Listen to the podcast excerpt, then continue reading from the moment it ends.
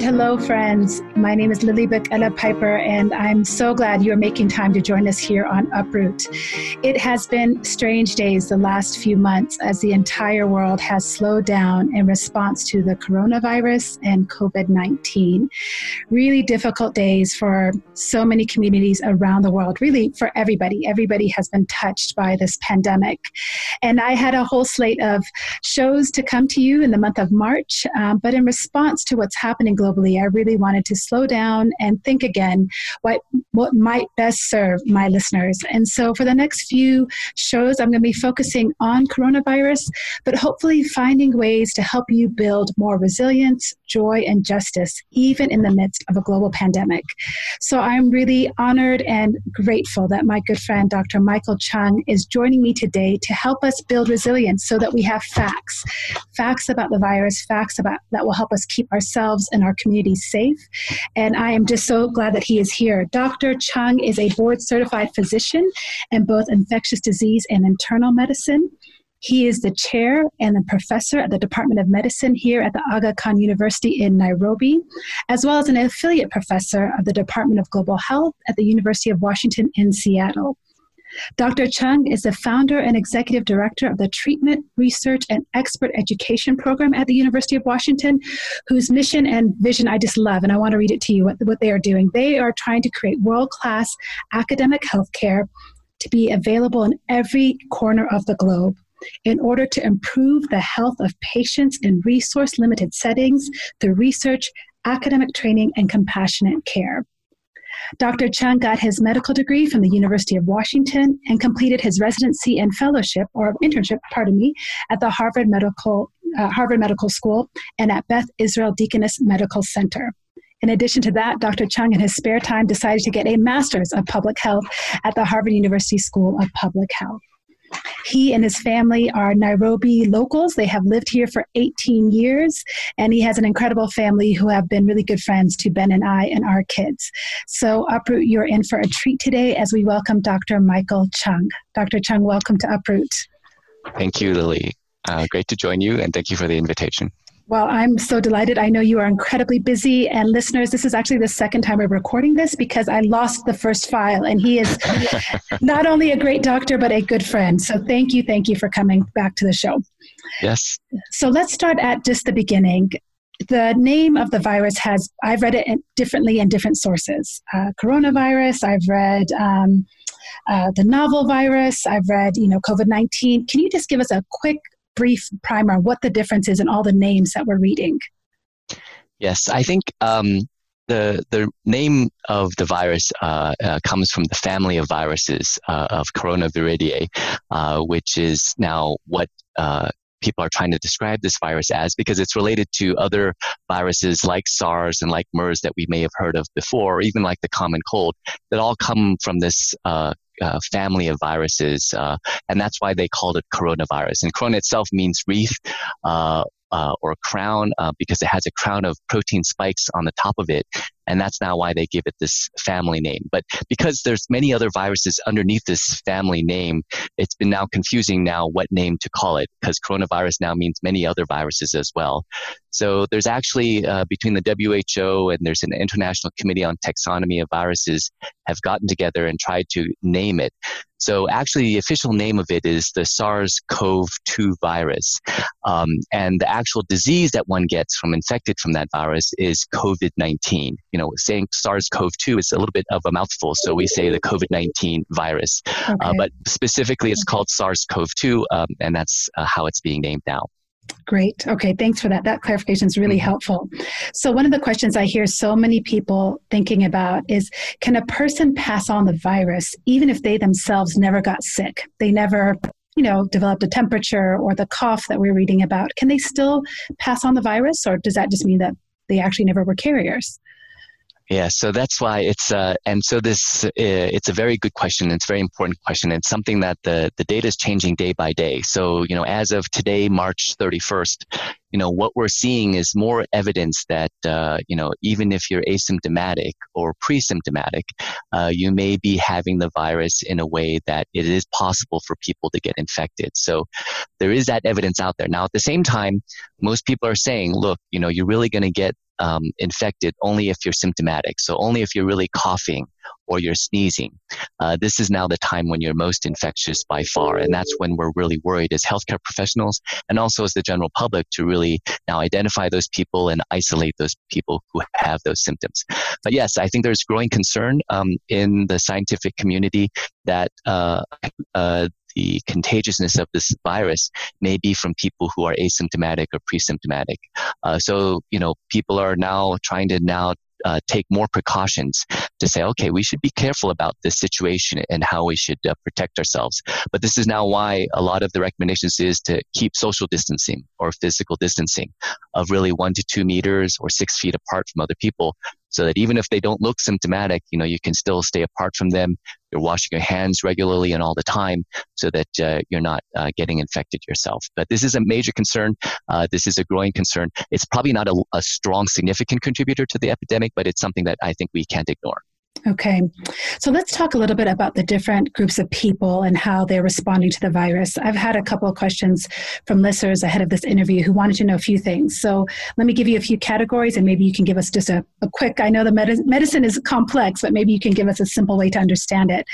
Can kids develop COVID 19?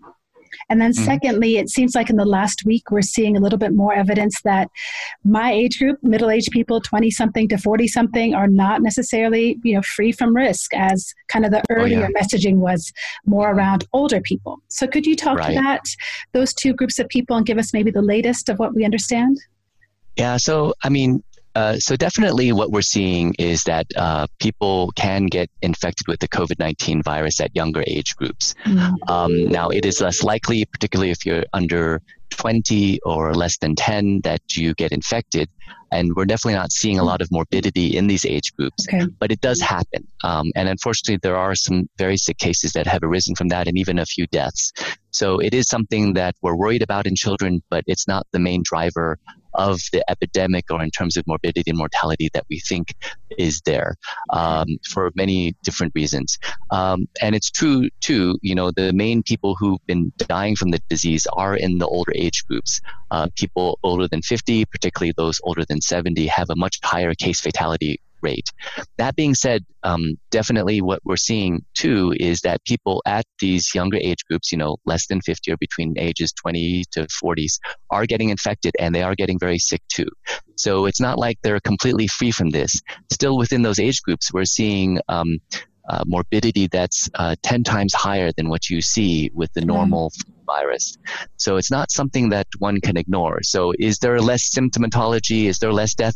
Yes, there's there's less than the older age groups, but uh, it is significant. It's definitely much higher than the regular flu, and it's something that you know if you get infected and you're you're carrying it and you're giving it to other people, you know you definitely don't want to be visiting your grandparents or your yeah. sick uncle mm-hmm. or anybody else because you'll be now transmitting that virus. So I think it's something that all of us now have to take the necessary precautions for, not for only yeah. ourselves, but definitely for the people around us. Yeah, thank you for that. I think staying up to date with what we know to be true is so important. In our yes. first phone call, I was telling you how I was getting lots mm-hmm. of different messaging on WhatsApp, you know, uh, cures and take garlic and take this and take that. And I think the more we have the facts, hopefully that will reflect in our behavior and we'll really stick to these guidelines of physical distancing and social distancing. Okay, so related to that, um, Mm-hmm. In the last week, my husband and I have been talking about the difference in outcomes for men versus women. It seems like men are getting sicker and having different kind of outcomes. Can you explain why that is? Yeah, it's it's not clear, but you're right. I think what we're seeing in uh, countries, uh, at first we thought maybe this is just China, but we are seeing this in Italy, we're seeing this in Spain, we're seeing this in other countries where men are getting sicker and dying. They have a higher mortality rate than women. Mm. And why this is so, it's, it's still not clear yet. Um, you know, the hypothesis that's there is that, you know, men are more likely to smoke uh, in some of these countries. They're much more um, smokers among men than women. They also a tendency to have higher risks for cardiovascular disease, uh, for diabetes, for other lung diseases. So tend to be that you know men particularly older men are sicker have more comorbidities than women and this is probably in, uh, affecting them negatively. Um, okay. What we're not seeing necessarily is that they're being infected more than women. It, in places like Korea, for example, we actually see that the majority of infections are happening among women. Uh, but one of the reasons maybe it's not, uh, you don't have a high mortality rate in Korea is because um, it's infecting mainly young women. And so the youth and maybe the gender uh, has an impact on that. Uh, so we're not sure. You know, is it comorbidities related to male behavior? Uh, is it also that they don't take care of themselves very well or they're seeking health care at the last minute like uh, we men tend to do? That may be a part of it as well. And lastly, maybe it's autoimmune. You know, we do know that there are immune differences between men and women women tend to get more autoimmune diseases like rheumatoid arthritis or um, thyroid disease? And is this now playing a role in terms of why men are being more affected than women? So we don't know yet. It's an interesting uh, exploration for us as scientists. Well, one thing I'm taking away from what you said, though, is that that idea of just um, culturally or gender wise, if we don't seek medical care, we tend to ignore our health. This is not the time to do that. That we should be paying attention to how we're feeling, if there's any changes, and be aware of that. Yeah, no matter who we are, just to pay attention to our symptoms day to day. Yeah, this is not a, a, a, time to be macho and be manly right. about it and say, you know, oh, you know, I can, I can, I can get through this and uh, I'll be yeah. fine. Because part of it too, what we're seeing is, you know, some of these patients they're coming in and we're uh, measuring their pulse oximeter, which is a measurement of oxygen in their blood, and we're saying, oh my goodness, it's really low, but they themselves may not feel symptomatic. They're not short mm. of breath necessarily, and so that's very dangerous. And so yeah, we don't want to have men feel like, oh, I'm I'm feeling really good, so I don't need to be checked out. This is yeah. this is something that you requires medical attention, uh, at least at the beginning.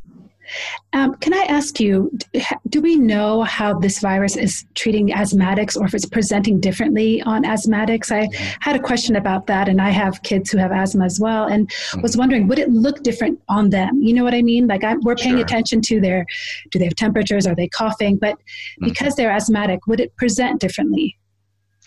Uh, it's an interesting question. You know, the what we're seeing with COVID-19 virus is it's really causing a pneumonia, so uh, something that is an infection of the lungs.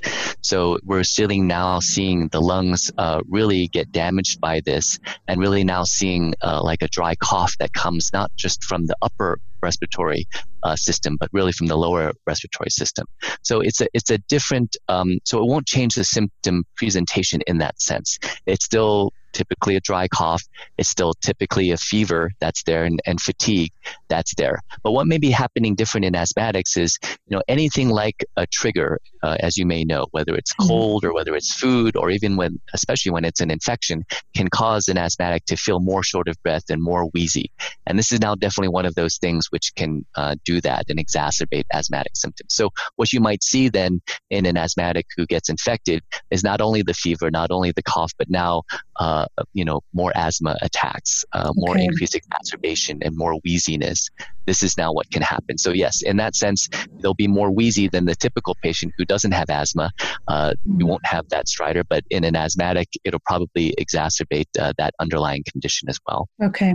So again, just paying attention to those in our families who may have those chronic um, illnesses and how their body might respond might might look a little bit different, and just paying attention again. Exactly. And and hopefully uh, the the slowdown, while we all appreciate the heaviness of the economic impact, hopefully it's also allowing us to be more in tune with our loved ones and with our families yeah. so that we can pay attention to those changes that might might be occurring. Yes.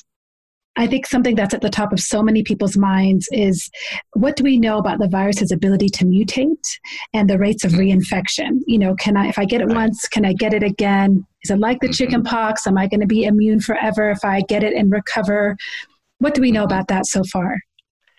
Yeah, so another great question, and it's a million dollar question for us scientists and doctors to understand. Um, because what we don't want to happen is that, oh, I've got uh, COVID and oh my goodness, I can get reinfected. Mm-hmm. Now, the good news so far is it does seem to be like the SARS virus before it and the MERS virus before it, which we know with those viruses, yes, uh, you do build up an immunity to it. Yes, you do develop antibodies that do appear to be protective. How long, how long that is protective for is still an outstanding question, but it looks like it can be protective for some amount of time. So okay. the evidence is now showing us that we are hopeful um, that uh, yes, you're going to build up an immune response. It's less likely that you're going to be reinfected. And the other evidence that's coming out from that is also the fact that some people who are recovering from the uh, COVID 19 infection are now being used to now help treat other people. So their plasma right. is being obtained, and now we're trying to now say, oh, you've developed antibodies. Maybe let's put those antibodies in people who are now suffering from the disease and see whether it can help. And so those trials are ongoing even now. So again, as of today on March 31st, you know, there are some promising results, but it's definitely, uh, we don't have firm results to say it definitely helps, but it looks like it's going in the right direction. Okay.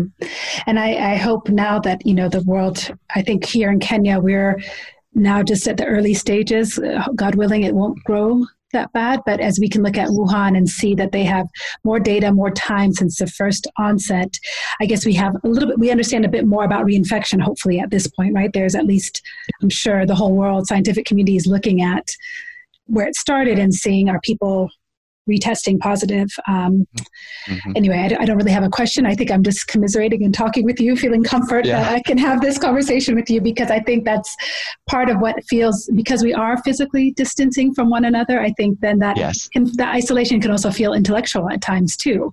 So. Well, uh, well, the good thing for Kenya, and this is how I feel, you know, as an American trained doctor living in Kenya, is, you know, we've been able to buy ourselves time and really look abroad and say, okay, this is what happened in China this is how they handled it. This is what happened in Korea. This is how they handle it. This is what's happening in Italy and Spain. And this is maybe not the way to handle it necessarily, or this is the danger we face. And now we're looking at America too. So, you know, what's good and what's scary is that we can look to those results, look at how they handled it, look what they did and didn't do, and try to adapt accordingly. And I think this is now why we've seen the Kenyan government take such an aggressive approach yeah. to really restricting international flights, really restricting travel, putting in curfews, doing all those things which, you know, America didn't do for the longest time. And I think they're really paying for it now. But we're like, you know what, we, we don't even, we can't even afford for that curve to, to get high before flattening it. We have yeah. to flatten it from the very beginning. Yeah. And so hopefully we are learning from them in a very positive way so that if and when this is coming, we're going to be able to tackle it head on and to keep it at bay that's really encouraging i think for all of us to hear that yeah that we we had a chance to learn and they took advantage of that which is great. Michael what are you hearing from your colleagues in seattle? Are they seeing any kind of relief now? They were the epicenter for a moment. I think that title has been yes. passed to maybe new york now but are yes. they what are they seeing in seattle at this point? Do you know? Uh, it's a good question. So you know definitely uh, two weeks ago, uh, it was really hot and hectic for them. I was just seeing a lot of emails of people just trying to get the emergency response team in place, trying to get a command control structure in place, trying to bring in doctors to actually uh, uh, meet the needs of the patient volumes that were hitting them. And so, uh, you know, at the University of Washington, uh, which I'm attached to, you know, there was all this um, just movement um, and many emails also coming, you know, from the public health state public health department, you know, stating what they're going to do and how they're going to do it. Uh, so now at this stage, I feel like what I'm sensing is that they have a handle on it. They're on top of it. They they know what's expected. They know what's coming, and they're moving along with that flow. And also, what we're seeing in Seattle is, you know, they started to institute this, um, you know, staying at home, you know, social distancing, washing hands, really closing down shops and restaurants so that you know people were not mingling and i think the benefits are being seen now you know a couple of weeks later that it's starting to calm down a little bit now I, it doesn't seem like we've hit the peak yet but it isn't definitely the exponential growth that was there, you know, a couple weeks ago where everybody's like tearing their hair out, just really afraid of the next day. It seems to be flattening out a little bit. Uh, which is very promising. So it's I'm, I'm seeing less emails and less conversation and discussion which I think feels feels um, more reassuring uh, for people on the ground there. So, listeners, wherever you are in the world, please keep washing your hands and keep staying at home. I think yes. even as we see this, you know, things start to stabilize, the only way it stays stable if we continue these measures that we should not get overly confident and start moving around. We should continue to really observe uh, for the health of our community. So I'm glad to hear that they are feeling some relief, and I hope that the rest of us will continue to learn from our neighbors uh, across the world. Let's, I think, maybe shift gears and talk a little bit about some of um, the measures that have been put in place and how people are coping and how they're trying to prevent. So there was a Washington Post article that came out that said the CDC is reconsidering how they feel about masks and the use of masks. Yes. Dr. Chung, help us out here. I think this is uh, probably another million dollar question. I don't know, but it feels yes. confusing to understand what we should be doing regarding masks? Uh, yes. So it is really confusing. And I'm glad this is now why we have had a second chance to talk to each other because the science is changing daily and the policies and protocols are changing daily. Um, you know, right now, you know, the WHO and CDC is saying, you know, you don't really need to use masks in public. We need to use them in places like healthcare facilities where we know there's a risk. And we need to use them with people who have suspected COVID or have known COVID. Um, that being said, both in the public sphere and in the healthcare realm, we're starting to see a shift of people saying, look, there seems to be a risk here with asymptomatic or pre-symptomatic people. How do we protect ourselves accordingly? But also knowing that we have a shortage of masks out there. You know, how do we make sure that the people who need them the most, which is now um, healthcare workers, are actually getting protected from masks. So where are we at now? You know, it's what I'm seeing uh, in America as well as here in Kenya people really starting to say, look, you know, in the distant past too, we used to use cloth masks. You know, we didn't mm-hmm. have the surgical masks that were, you know, so fancy and made in industry. You know, we made them ourselves. Um, you know, why don't we go back to that? And I think you're starting to see people start to move in that direction of saying, look, um, the risk is probably small from asymptomatic people. If you keep social distancing, you should be able to protect yourselves. But if you're in, you know, why not wear a mask? It probably doesn't hurt. As long as you're wearing a mask and you're keeping it clean uh, and you're aware of it and still washing your hands, you know, still not touching your face, it may be helpful, you know, particularly in crowded areas. And as we know here in Kenya, you know, a lot of people live very close to each other. Uh, and that's something that, you know, you may not have a choice, uh, but to be sharing that space with someone or being in the matatu with someone. So can masks help? Maybe, probably. Uh, we're seeing that uh, maybe we should be going in that direction. Definitely in places like Asia, everyone's wearing masks. It's part of a cultural phenomenon there to do that. It's not so much in America.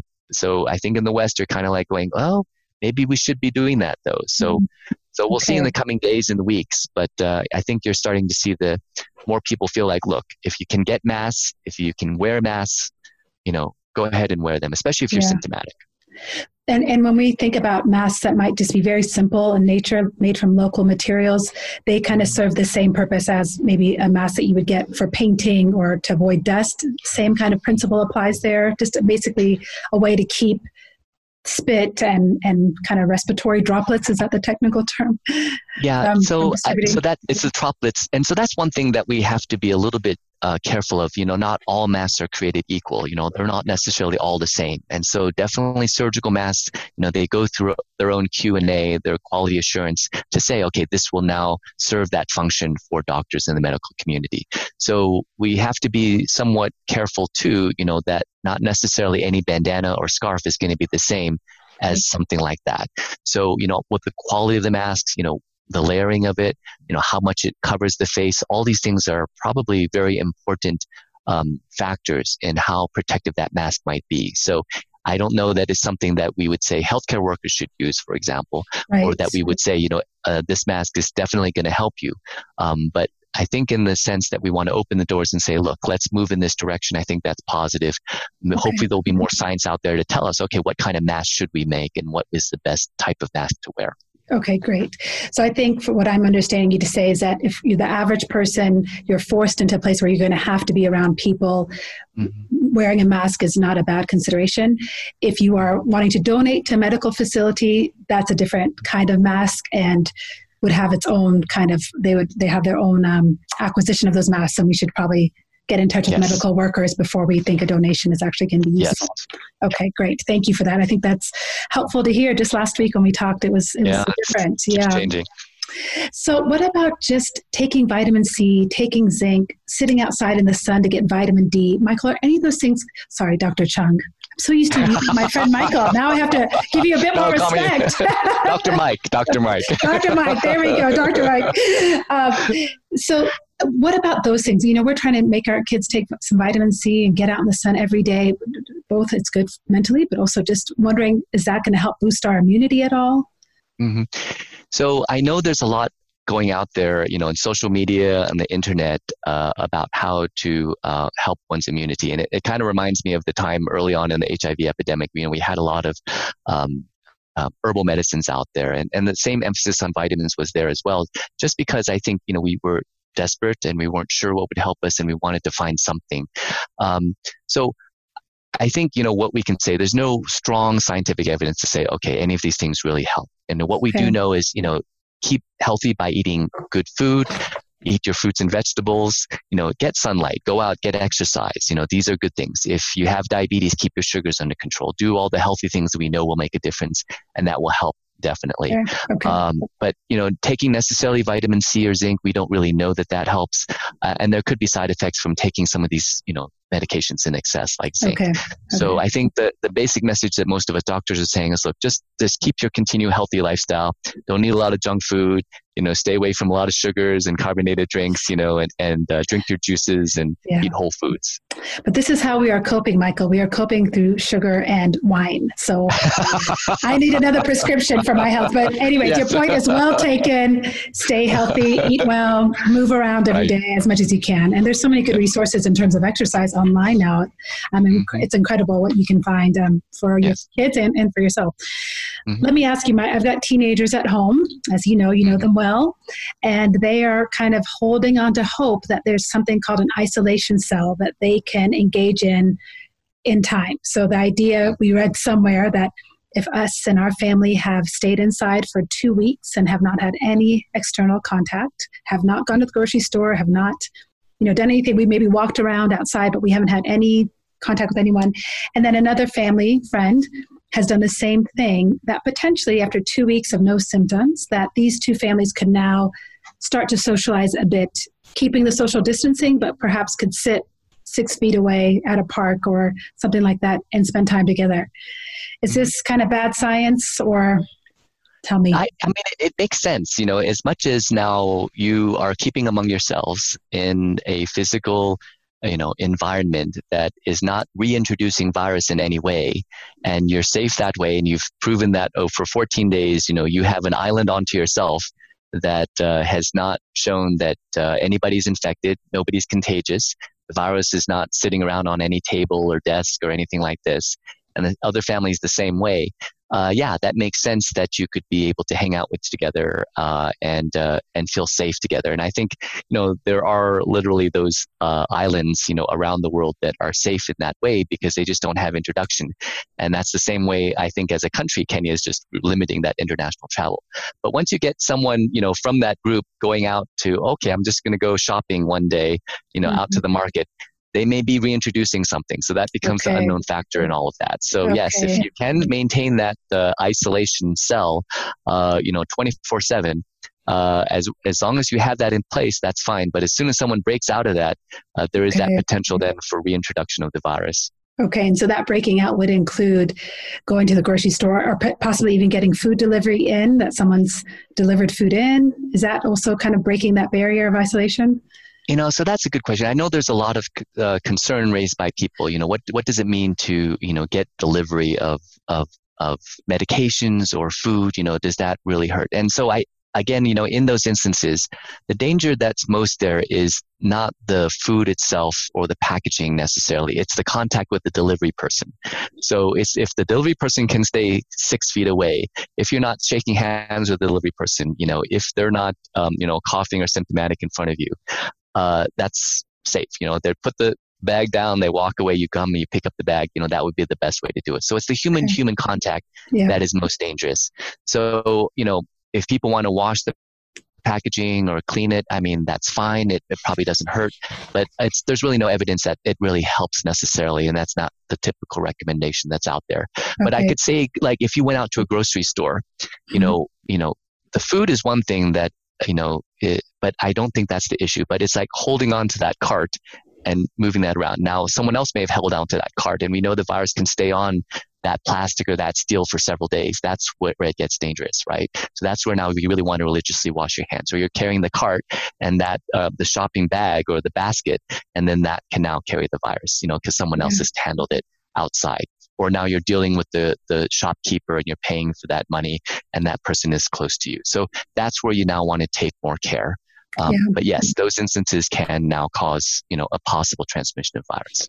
And it seems to be, I think in our last conversation, you mentioned this is also what makes the coronavirus so much worse than the flu is it's so highly contagious. I mean, yes. that is just, yep. it's just so easy to pick it up and it lives yes. for such a long time on these surfaces that are so common. I mean, grocery shopping will never be the same again, I think. When we get through this, we will never look at a grocery cart the same way. You know? Yeah. I, well, I don't think we'll look at socializing in the same yeah, way either. True, I think uh, it, will be a very different world when we come out of this. Um, yeah. But you're right. I mean, the, the, that's another message is that the COVID virus, you know, compared to the regular flu and even the cold, is a lot more contagious for sure. Like you know, two times more contagious, at least it seems. Okay. And the and the mortality rate seems to be maybe mm. at least ten times higher. You know, mm. at least.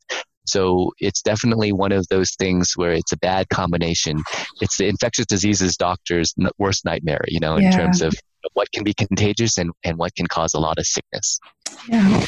Well, and I'm very aware that I'm really holding your time. So I'm going to try and move quickly here to kind of my last few questions. Um, the Cabinet Secretary for Health, um, Mutahi Kagwe, this week or yesterday said that basically now here in Kenya, we know the virus is here, that the community yeah. spread is beginning. We are living with the virus and all the very good efforts to to keep it out you know they did mm. probably did save us probably many many more instances but now we are thinking about community spread. And i think as we think about that we're also thinking about what do you do if you start showing symptoms? How can you care for yourself? So i'd like to just spend our last few minutes thinking about that michael and i think it's important for people to understand if you develop some of these symptoms the cough the fever how do you take care of yourself at home? Yes. So first, you know, if you're having uh, a cough and you're having a high fever, um, you know, I think these are now situations where you know you want to be checked out or you want to make sure you you know are are getting uh, ruled out for COVID if you can. So what the recommendation is today, you know, with the Ministry of Health is that you you call uh, their hotline number and they will direct you, you know, to a facility that has the testing and has the facilities to help you out. Uh, so then you know where to go, you know where to get tested because the testing again is what's going to help us the most. So I think what I want to put out there is the testing will help you. You know, we now know it's community spread and will help the public and us to know, okay, who has COVID and how can we help you and isolate you and make sure you're better. So um, what we don't want to have do is people just hiding away and not really uh, getting out there. We need to actually know this and we need to help you in that sense. Now, what the what the Ministry of Health and the facility may say is, you know, you're actually okay. You may have COVID. We'll rule you out, but you can probably take care of yourself at okay. home. And that's another big message here is that you know the vast majority of people are going to do fine. They're going to feel crappy, you know, for a couple of weeks, but 80% of people will have just mild symptoms and they'll resolve on their own. So what's happening now is people are saying, look, you can probably go home and take care of yourself at home as long as you now can isolate yourself from other people. So the main danger there is now spreading it to family or friends or roommates that are in the same um, uh, compound. So can you get your own room? You know, can you get a caregiver that can give you the food that can feed you so that you don't have to go out shopping for yourself? Right. Uh, that's, I think, the main uh, question there because uh, it's sort of like the regular flu in that sense. It feels worse from what I'm hearing, um, but it's something where you stay well hydrated, you stay well fed, you take uh, paracetamol or acetaminophen for the fever, uh, and you're going to get through it. And for the pain, you'll get through it. Um, but you need to have that facility where you know you can be by yourself and you're not spreading it to other people. So it remains to be seen what's going to happen as we move forward in this pandemic for Kenya. Will we continue try to trying to isolate people at home to treat themselves at home. Because what has happened in places like China and Korea is they've created field hospitals where even if it's a mild system symptom, they don't want to send you home to take care of yourself. They want you right. actually isolated in that field hospital where you know what you're going to get better. You don't need oxygen, but you know what it'll isolate you and prevent wider spread. So is that something that Kenya can do? Uh, it's something that we may need to explore if this gets much worse. So, for our friends who are not in Kenya listening to this, I know we have family members across the globe who actually were traveling right before it became declared a pandemic, who exhibited symptoms, and I think the advice they were getting was stay at home. You know, yes. just because they don't have the tests available right. a lot of places now. One thing I've heard, I don't know if this is true, that you should avoid ibuprofen and really try mm-hmm. and, and and so stay on paracetamol and. and um, what was the other one you said? uh, acetaminophen and paracetamol is the same as Tylenol. Same so, as yeah, Tylenol. I think what we're seeing is that, um, you know, um, ibuprofen is the same thing as NSAIDs or nonsteroidal anti-inflammatory drugs. Uh, and with the SARS uh, virus before it, uh, when we are using those drugs, uh, it didn't. It, people seem to have gotten worse. So yes, I think if you're going to break a fever, use Tylenol, use um, this drug. Don't uh, don't use the ibuprofens uh, and the Advils of the world. Um, so that's correct advice. Now to get to also your point about testing, so that is a key issue here. You know, and it's, and for us in Kenya too, do we have enough tests uh, enough tests to test you? So you know what we are seeing in the scientific community is, you know what, we want to get testing out there as much as possible. We want to test and get to know if you are positive so we can isolate you appropriately. Um, but you're right that in parts of America, and Seattle included, you know, people were saying, you know what, just stay at home and take care of yourself because we don't have the test to test. We don't have enough test kits out there and that's okay, but that's probably not ideal. Mm-hmm. Um, and so we probably need to get to a point where we are testing you, um, even if you're sick and you think you have COVID. Okay. Um, but uh, but yes, the, the, the messaging is going to change, you know, depending on how widespread the epidemic is, how much community spread there is, and how much testing is available, and how much facilities are available to be able to isolate people, you know, outside their okay. home. And listeners will definitely link in the description of this episode where in Kenya you can call because there are hotlines set up um, at several facilities to make sure that you get the information like you said, time sensitive. It might change tomorrow. Yes. Um, locally, too, I just want to clarify. I think that Panadol is our version here, right, of Tylenol. Yes. Michael, is that yes. correct? Yeah. Yes. Okay. Just so that I know it would be different depending on when, when people are listening. So, yes. is there a clear marker if you are kind of taking care of yourself at home? Maybe you've got a bit of a cough, a bit of a fever, but you're you're comfortable relatively. At mm-hmm. what point, when your sim- system's symptoms change, do you know? Okay, I need to get medical care. This has gone beyond. Right. You know, I, am sure we all have that pain threshold. It might different. My right. pain threshold might be different than yours. So, what is that crucial point as a physician that you're thinking? Okay, now I, I would want to see this person. You know, I think that uh, a couple of things. One is definitely this being a pneumonia and an infection of the lungs. You know, we want to get to you before you know you are too short of breath uh, that we can't help you. So if you need oxygen, we have oxygen for you in the hospitals. We can get you oxygen. So being short of breath uh, is is a key indicator. So you, you you have to be able to feel like you can breathe on your own. You're getting enough oxygen, and and and that's key. Number one.